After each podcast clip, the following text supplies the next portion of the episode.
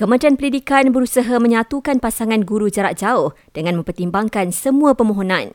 Menteri Pendidikan Fadlina Siddiq berkata, permohonan pertukaran mengambil kira banyak faktor dengan mengikut proses sedia ada. Pihaknya juga memandang serius guru gagal mendapat tempat pertukaran atau berada dalam situasi perhubungan jarak jauh hingga berlaku perceraian. Met Malaysia keluarkan amaran hujan lebat berterusan tahap buruk di beberapa kawasan di Johor bermula hari ini hingga Ahad.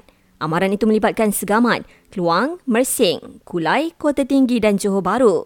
Sementara itu, seramai dua ratus sepuluh penduduk terjejas banjir dipindahkan dan berlindung di P P S di Kota Tinggi, Mersing dan Kluang.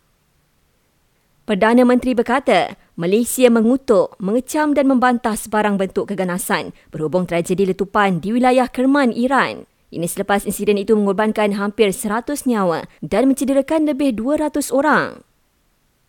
Kementerian Ekonomi berkata, hampir setengah juta pengguna telah mendaftar untuk sistem pangkalan data utama PADU setakat pagi tadi.